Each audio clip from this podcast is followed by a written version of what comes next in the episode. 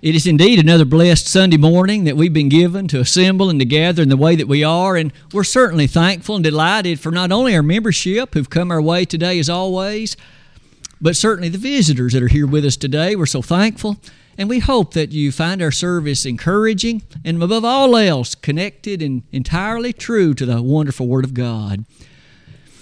It is the case that, as you notice on the wall behind me, we're going to give our thought today to at least some points from the book of Philippians. I would invite you, if at all possible, to find a Bible or maybe use yours and be turning to that little four chapter New Testament book. And we'll be investing the entirety of our lesson onto that little book. And the goal will be to extract some points from that little treatise of the New Testament and use that as a blessing for our lives today. You'll notice on this next slide, the one that speaks about the introduction. Isn't it a wonderful thing that the Bible has within it all things that pertain to life and godliness? 2 Peter 1, verse 3.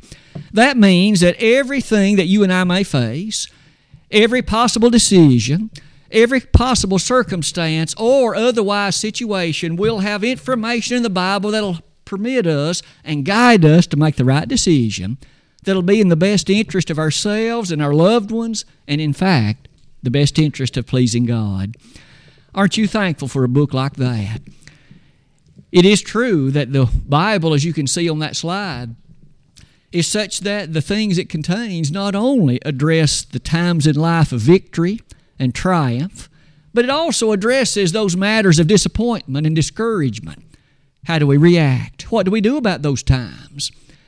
It is with that in mind the book of Philippians occupies such a wonderful place in the Holy Scriptures. It is a fairly small book. It is the 11th book of the New Testament, four chapters, 104 verses. That means, in likelihood, the entirety of the book could be read in, what, 20 minutes, 25 minutes at most?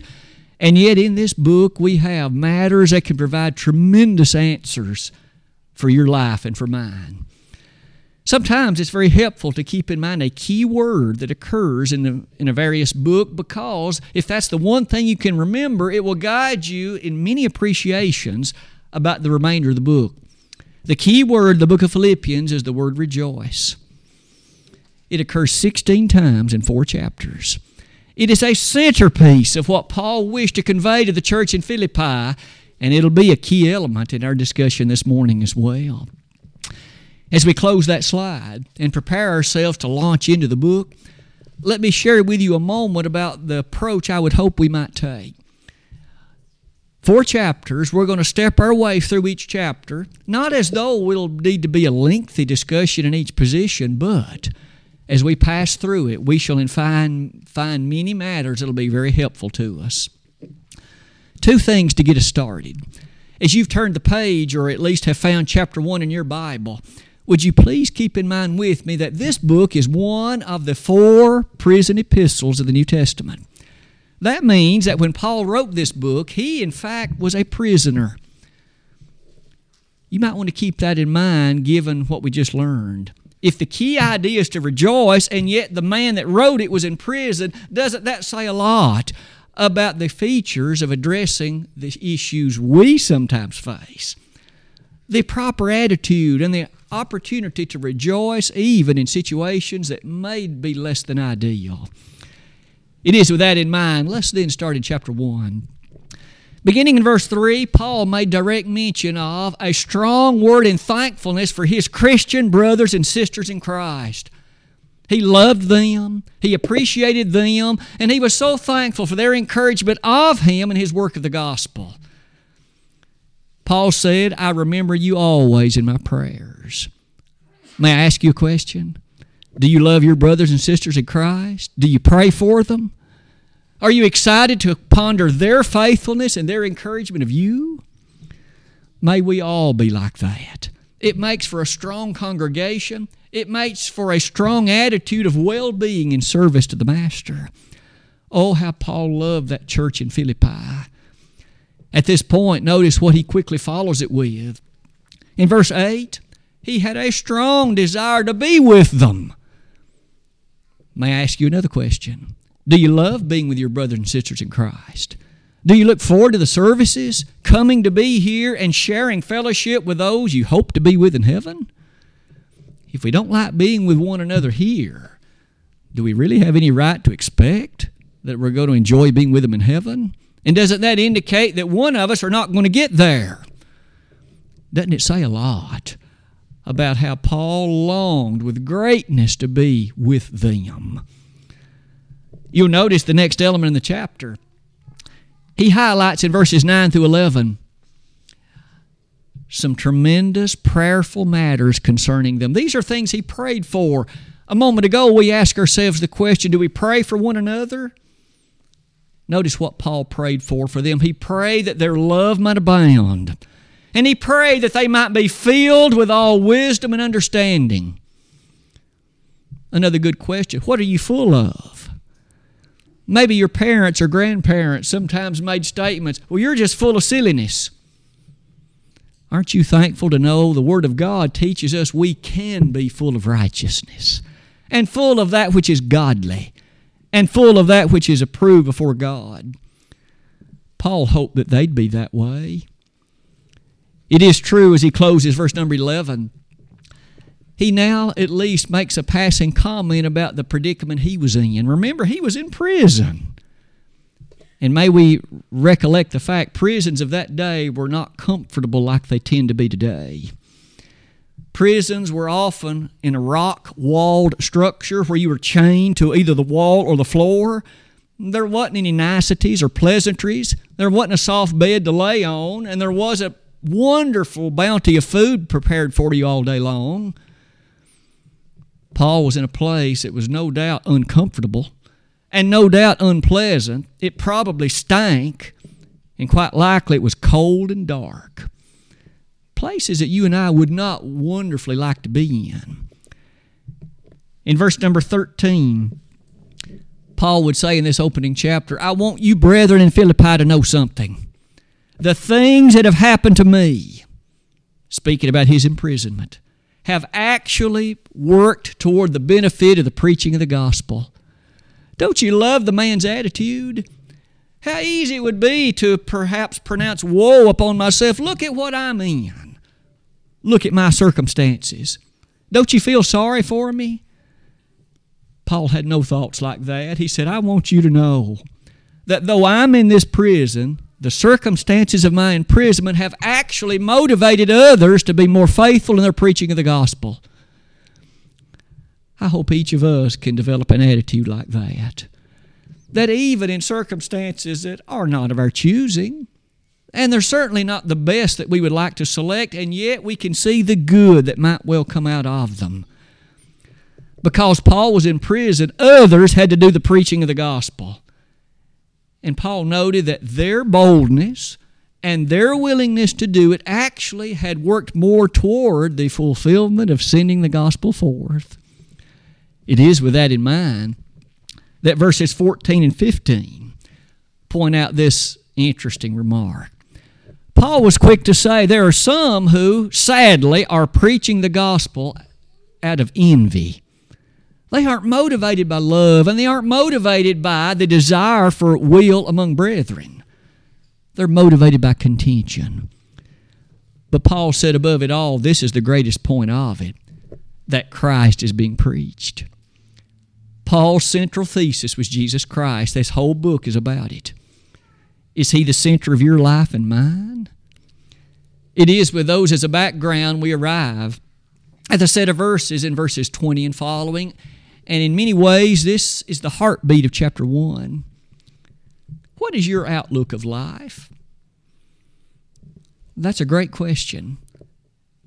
It's a profound question. What is your outlook on life? Here's Paul's. In verse 20, he would say that Christ is magnified in my body, whether it be by life or whether it be by death. And then two verses later, for me to live as Christ and to die as gain. Can you say that with faithfulness and confidence? That was Paul's outlook. It's at this point, may I pause to say, if you'd like to remember some of the elements about the book of Philippians, Chapter 1 centers around four P's. Chapter 1 is the purpose of life, and we've just read it. For me to live as Christ and to die as gain. If you can't make that statement, then you're not ready to die. If you cannot make that statement, you aren't ready to pass beyond the scenes of this life because you're not ready for the judgment. Paul said he was ready. And now let's close chapter 1 with these observations. You'll notice he insisted then upon the Philippians be people of faith, regardless of the circumstances of the city of Philippi and the particulars that shall come upon you. You, among all other things, be faithful as that faithfulness is highlighted in verse 29, he said, It may well involve this suffering. Along with faithfulness will come suffering. It was so in that day, and we in this country have been blessed for a long time. We were able to meet in freedom. We can often practice our Christianity without governmental interference in any way. The day may come that'll no longer be true. And suffering may be a part of Christianity again, like it was a thousand or two thousand years ago. At the very least, Paul said, if you're going to believe on him, be ready to suffer with him. And at that point, chapter 1 closes. We've learned many beautiful things already. Let's look at chapter 2.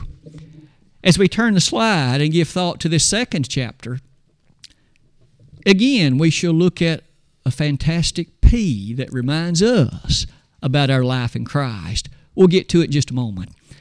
As we start the chapter, Paul encourages that church in Philippi to be like minded. To be like minded. Now, that phrase is one that occurs many times in the New Testament. In Romans 15 6, for instance, it is said that we need to be of the same mind and to speak with the same mouth. He didn't literally mean we can talk with the same tongue and mouth, but it meant our message should be the same. Our consistency should be clear. Paul admonished the church in Philippi to be of that same mindset. Aren't you thankful to be a part of a brotherhood that's together, pronouncing a singular message of truth and faithfulness? A singular message that is not a distinction of denominationalism, but is a powerful and united message of what the Lord wished us to preach. Didn't Jesus say, He that's not with me is against me? Matthew 12, verse 30. You'll notice now in chapter number 2, we have this admonition in verse 3, and please note the commandment in it. It's so forceful. Let nothing be done through strife or vainglory as you give thought to the matters of your life, and as I do the same for me, are you ever guilty of doing something out of contention? Doing it out of spite? Doing it in such a way to get revenge or evil on somebody else? Paul said, Don't ever do anything by that motivation. Never. Let nothing be done through strife or vainglory. And that word vainglory brings us to mind. Don't do it to draw attention to yourself.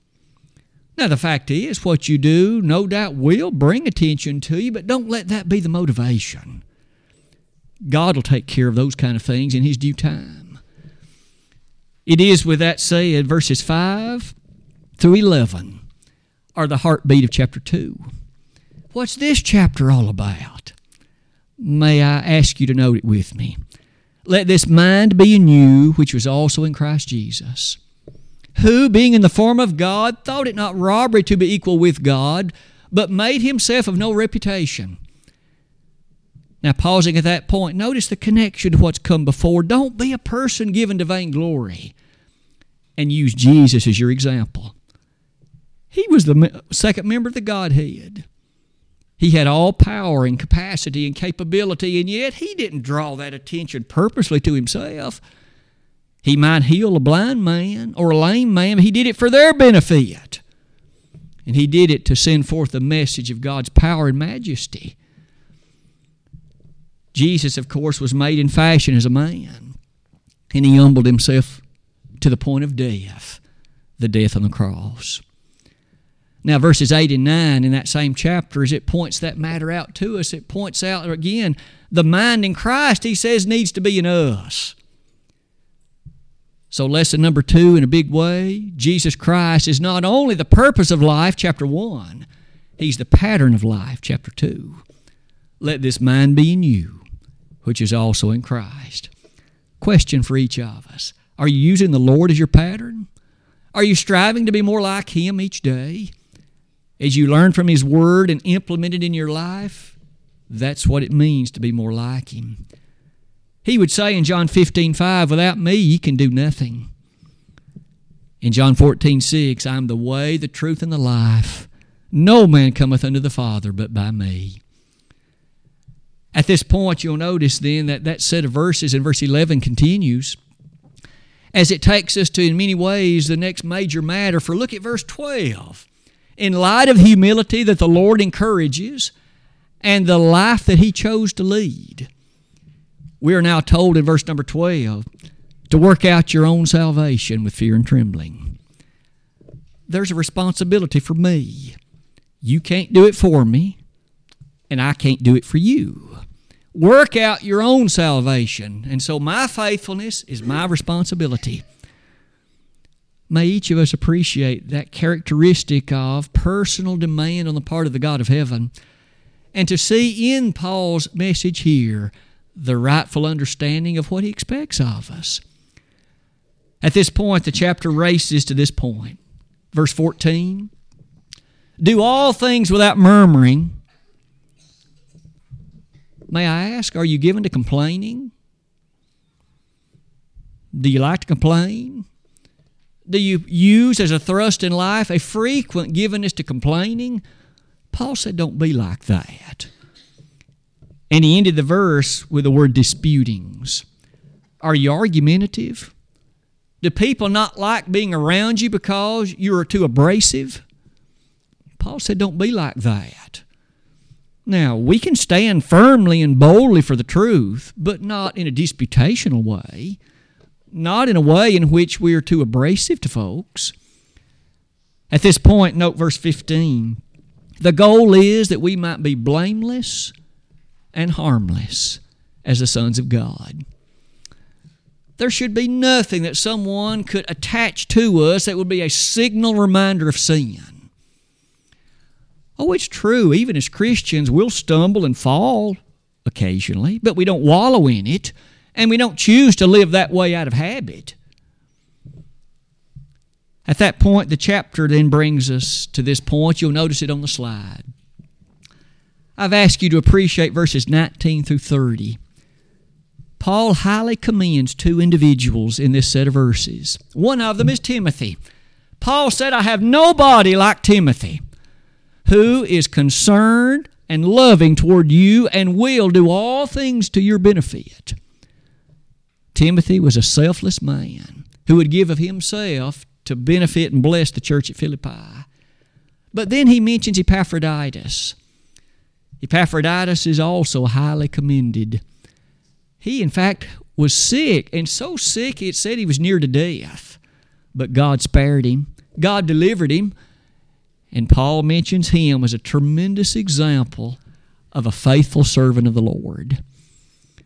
And with that, the second chapter draws to its conclusion. So, so far, we've highlighted the purpose of life and now the pattern of life. Let's journey into chapter 3. As you do that with me, you may be a bit puzzled by verse 1. The verse reads, Finally, my brethren, rejoice in the Lord. It's almost as if Paul was ready to close the epistle. He said, Finally. Have you ever noticed this is though two chapters are yet to come? We aren't near the finish yet. It would seem as if the Holy Spirit said, No, Paul, there's more you need to write, and there's more messages to share, and there's more truth to be disseminated. And so he quickly issues a warning. Please note the warning of verse 2. There's some things and some people to be aware of. Beware of dogs. Beware of evil workers. Beware of the concision. Now, may I be quick to say, he isn't talking about the four legged creatures that we call dogs. The word dog here is used to refer to those who, in general, have no respect for the nature of the Word of God. those who disrespect it and who oppose it. Paul said You've got to be careful of those people. They'll damage your reputation, they'll harm the church, and they will bring about no good for the ultimate character of what God would wish you to know and to be.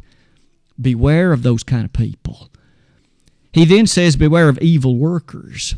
Those who have a mindset in which they purposefully and deliberately wish to bring harm to the church and, in particular, to you. Finally, beware of the concision. That's a reference to the Judaizers, the Jewish people of the day. Those who were given to circumcision and the teaching of it and what was involved in it.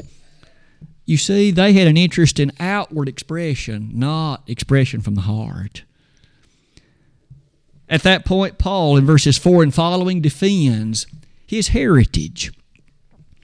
He says, I, as an Israelite, am a Hebrew of Hebrews.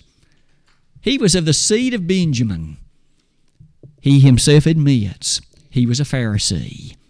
Now, that's the way he had been. He was brought up and reared that way. But now, would you please note verse 7?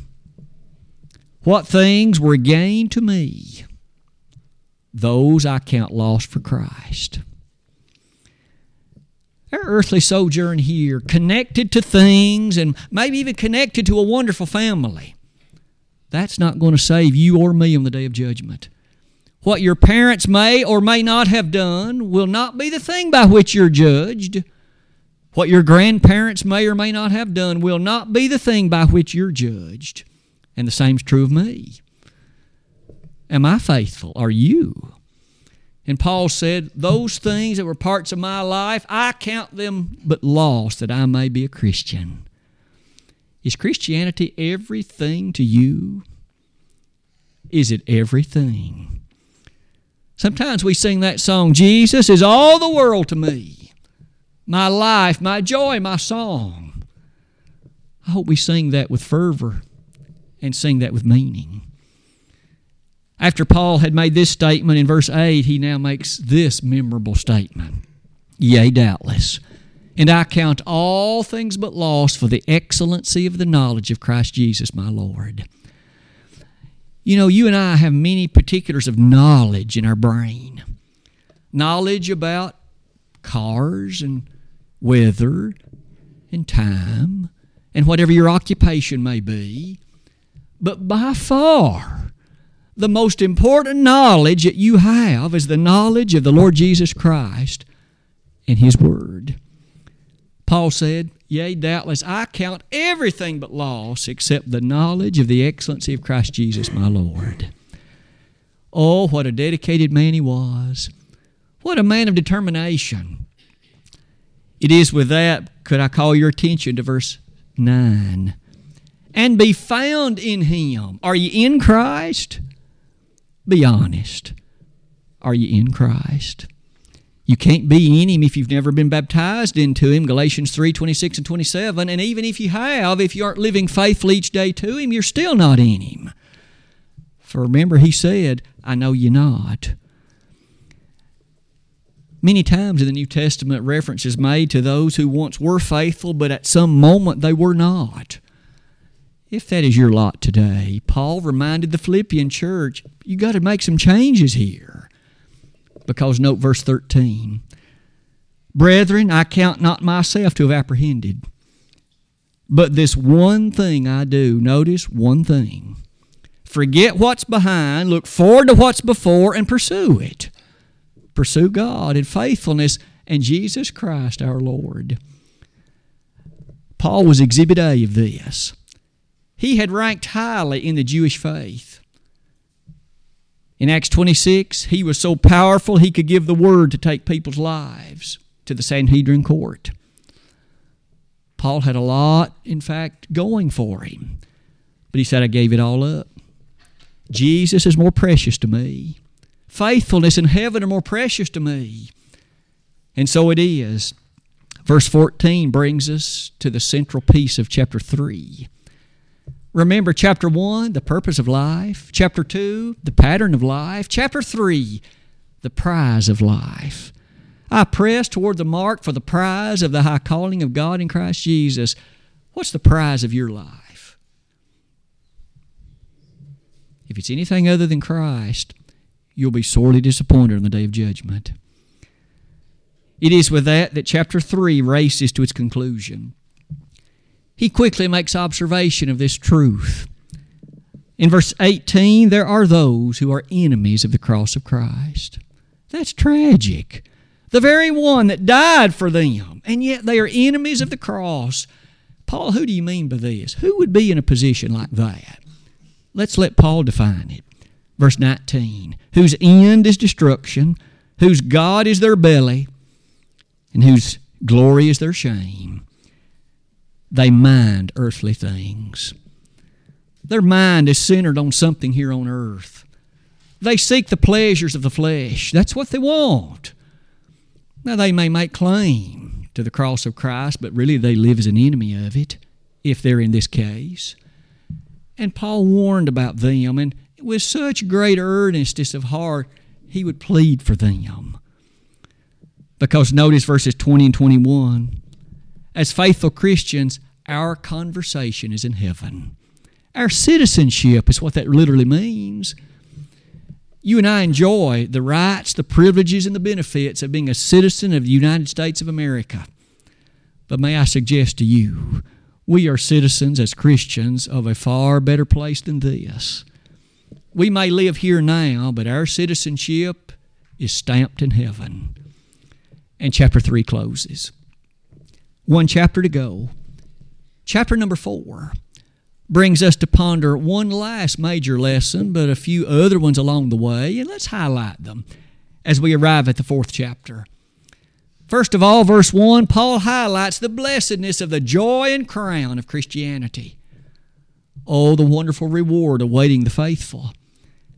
But then with it, he quickly urges two women in the church at Philippi, Euodia and Syntyche, there was some difference between them. There was some degree of disagreement between them. Paul said, I urge them, be of the same mind. Work out this, whatever it is. Don't hold grudges. Don't avoid and hate each other. Whatever this distinction is, work it out. May I suggest that's good advice for us today. As much as life in me, live peaceably with all men. Romans 12 18. After this is a background. Verse 4 is one of the key verses in the book. Rejoice in the Lord always, and again I say rejoice. We mentioned the key word in the book was rejoice, and here are two of the occurrences in this one verse.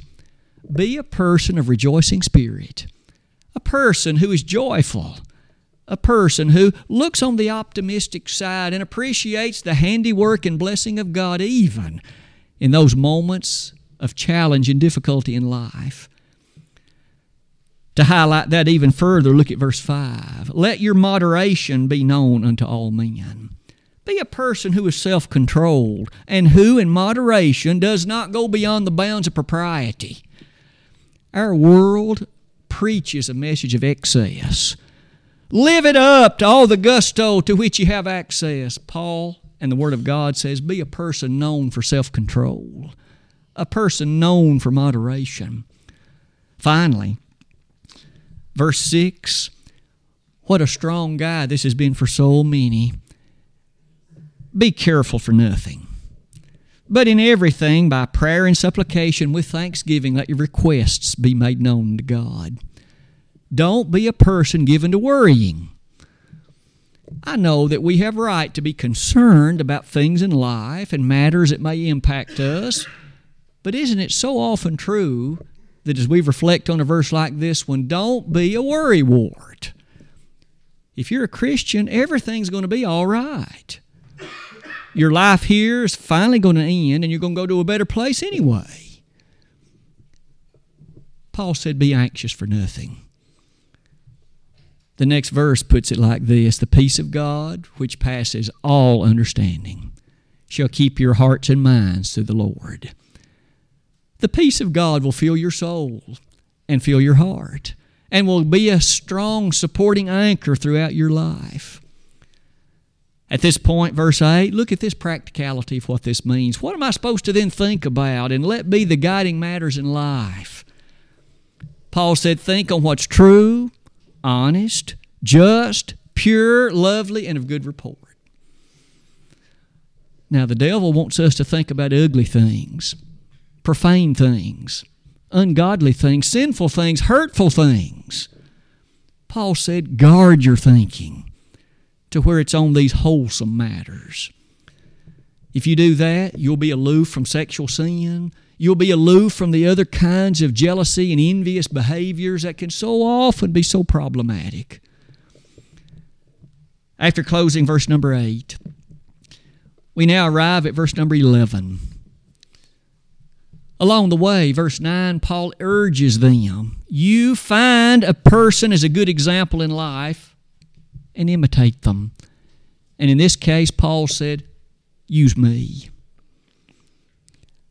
Could I ask you a question? Are you living your life in such a way that you could, without any shame or hesitation, say to anybody, Live like I do, talk like I talk, think about the things I think about, and go the places I go?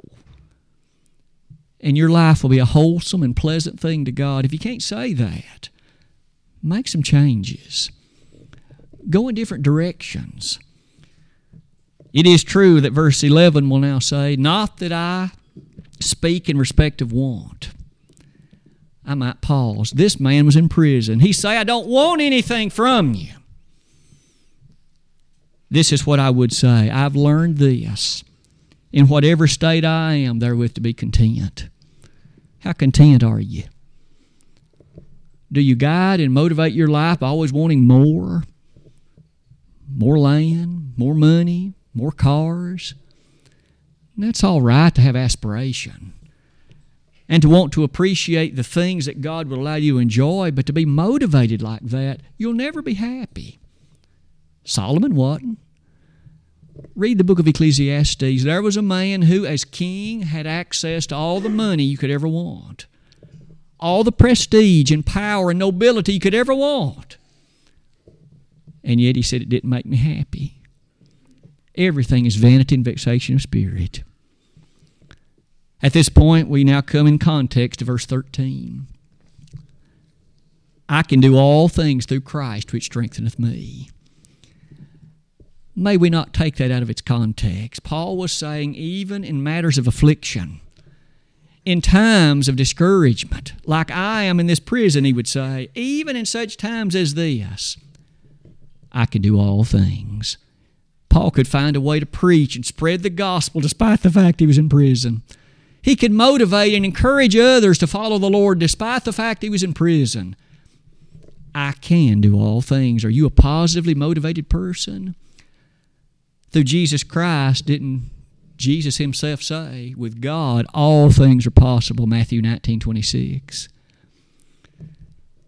As we come near the close of this chapter, Paul highly commended the Philippian church because they had supported him. While he was preaching the gospel in various places, he said, Nobody came to my aid but you. Now, you and I today, as this congregation, we support preachers in various places around the world with the hope that, due to our support, they can devote their attention and time to preaching the gospel and reaching the lost in those areas. Paul was thankful the church in Philippi had done that for him. Verse number 19 will now say this God shall supply all your need. If you have need, as a faithful Christian, God, the God of heaven, will supply it. He didn't say God might, He'll think about it. He said He shall. Trust in the Lord, will you? Trust in Him with all your heart. His way is always right. And so great is that thought that verse 22 closes the book nearly with this incredible thinking.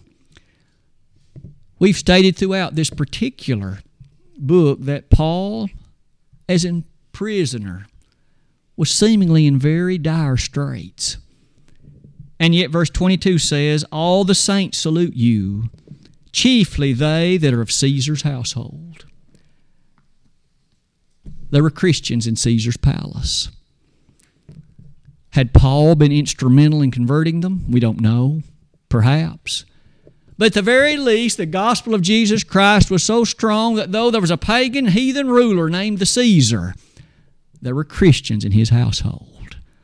That's a beautiful thought. As we close this lesson this morning, these points from Philippians have brought us to summarize our book this way. The four P's that could be of some assistance to us Jesus Christ, as we learn in chapter 1, the purpose of life. In chapter 2, Jesus Christ, the pattern of life. Chapter number 3, Jesus Christ, the prize of life. And finally, Jesus Christ, chapter 4, the power of life. I can do all things through Christ which strengtheneth me.